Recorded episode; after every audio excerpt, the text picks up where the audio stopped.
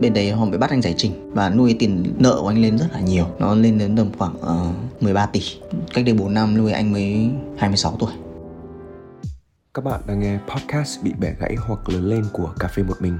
Chúng ta đều sẽ trải qua những câu chuyện và kết chuyện là nhân vật chính bị bẻ gãy hoặc lớn lên theo cách của riêng mình. Và mình tin là những câu chuyện này nên được kể ra cho nhau nghe, vì biết đâu nó bật được một cái công tắc nào đấy, mở ra được một góc nhìn nào đấy, và đó có thể là tất cả những gì chúng ta cần.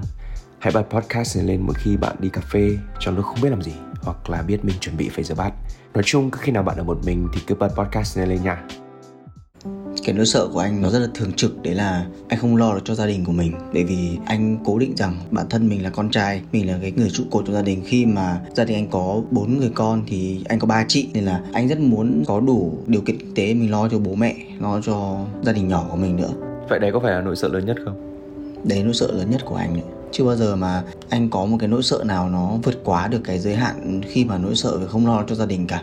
Thì anh có thể kể về một cái lần gần nhất mà nó xuất hiện không? Đấy là năm 2017.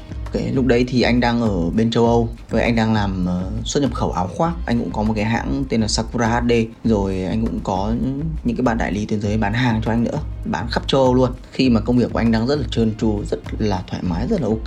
Phải nói là đến tiền anh cũng chẳng bao giờ anh cần phải nghĩ, thẻ anh cũng chỉ có về quẹt thôi. Quay lại cái việc mà khủng hoảng thì nó diễn ra rất là nhanh nhá.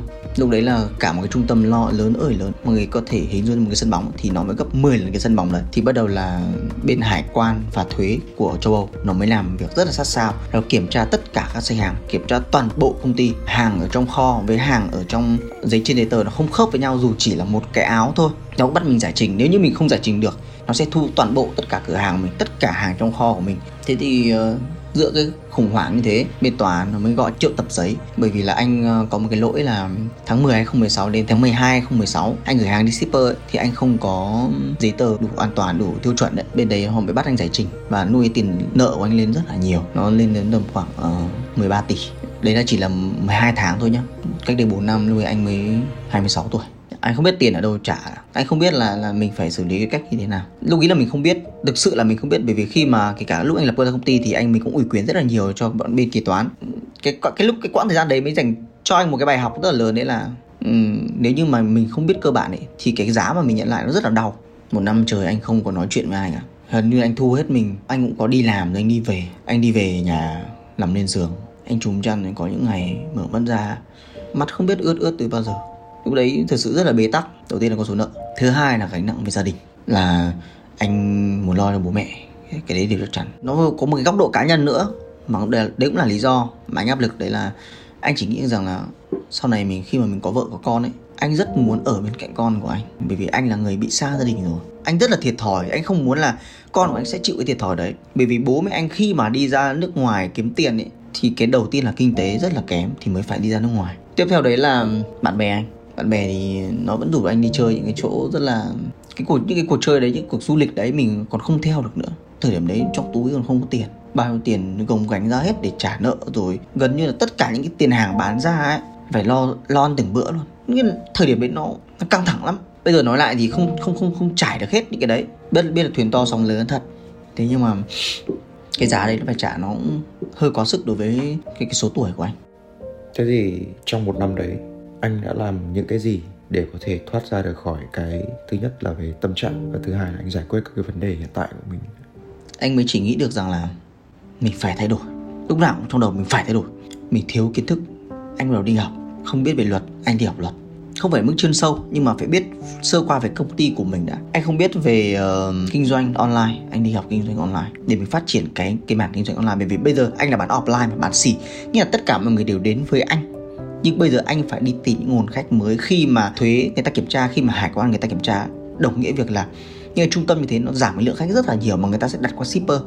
Nhưng sau đấy anh có một tư duy, anh có một cái quyết định, anh nói với bố mẹ anh là con phải về Việt Nam. Về Việt Nam bởi vì là có một môi trường học online rất là tốt, bởi vì ở đấy mình học được tiếng Việt, mình học tiếng Việt dạy nhau. Và thứ hai là Việt Nam là một trong những quốc gia bùng nổ về thị trường sàn thương mại điện tử rất là mạnh. Tuy là mình bắt đầu chậm hơn so với những cái người khác, người ta học rất là lâu rồi, thế nhưng mình không để cái đấy làm trở ngại cho mình mà mình vẫn tiếp tục đi học. Nhưng mà nó khó khăn lắm, bởi vì là không phải là mình cứ nói như thế là mình sẽ thành công. Mình cũng có lúc mình không bán được hàng mà cũng vẫn cứ nghĩ đến là bố mẹ cũng... Bố anh thì sinh năm 57, có tuổi rồi, rất là có tuổi rồi. Bây giờ anh thì chưa có gia đình mà anh vẫn cứ trong lòng anh có một cái tư duy, anh vẫn chia sẻ với bạn bè của anh là anh cảm thấy anh chưa ổn định, anh không lo được cho gia đình. Thì bạn bè cũng động viên là có gia đình đi thì cũng sẽ ổn định. Thế nhưng mà đấy cũng nó vẫn cứ nằm đau đáu trong cái lòng của anh là mình lo được cho bố mẹ, lo được cho gia đình nhỏ của mình. Hiện tại thì đỡ đi được một phần rồi thì nhưng mà cái nỗi sợ đấy nó vẫn thường trực. Còn anh chưa giải quyết được nó, anh vẫn chưa giải quyết được nó. Cái khoảng thời gian trước đây so với hiện tại thì cái cách mà anh đối mặt với cái nỗi sợ kia ấy, nó có thay đổi gì không? Có đấy. Ngày trước khi mà anh đối mặt với cái nỗi sợ như thế ấy, anh thường ru rú một mình. Anh thường tự cho bản thân mình là phải là người giải quyết cái đấy. Anh không biết được cái sức mạnh của bạn bè, anh không biết được cái sức mạnh của sự chia sẻ. Khi biết được có những cái người bạn sẵn sàng người ta lắng nghe mình. Tuy rằng là mình biết là bạn mình không giải quyết được nhưng mà nó chịu lắng nghe thôi.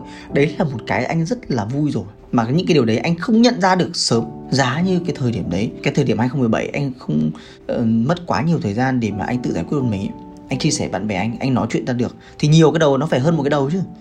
Không thể nào mà mình cứ tự cho mình là có khả năng giải quyết được. Đấy cũng là một trong những cái lý do rất là lớn khi anh về Việt Nam. Đến gần 2 năm rồi nhưng anh vẫn thấy là cái quyết định của mình rất là đúng. Anh không cảm giác bị cô đơn nữa. Đấy là một cái anh rất là vui. Lỡ lại có những người mà họ không thể tìm được những người bạn đồng hành như thế thì sao?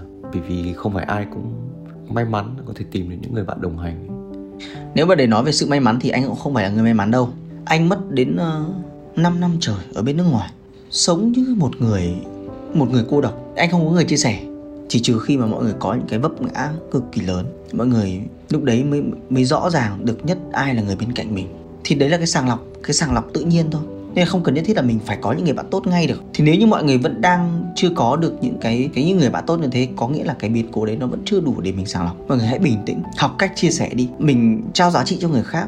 Cái cốc cà phê ở quán ca này rất là ngon, mọi người uống đến uống thử đi. Đấy là chia sẻ giá trị rồi. Chứ không phải là mình cho người ta tiền, mình cho người ta một cái gì đấy quá là to lớn về mặt giá trị vật chất thì mới là chia sẻ cả. Tuy là mình chưa thể nhận ngay được từ cái người mà mình chia sẻ giá trị, nhưng mà mình sẽ được từ những người khác. Người ta chỉ cần bảo là Marriott cua hoàng đế rất là ngon. Bây giờ mình chưa có tiền mình đi đúng không? Nhưng cứ lúc mà mình làm ra tiền mình biết là ở Marriott có cua rất là ngon.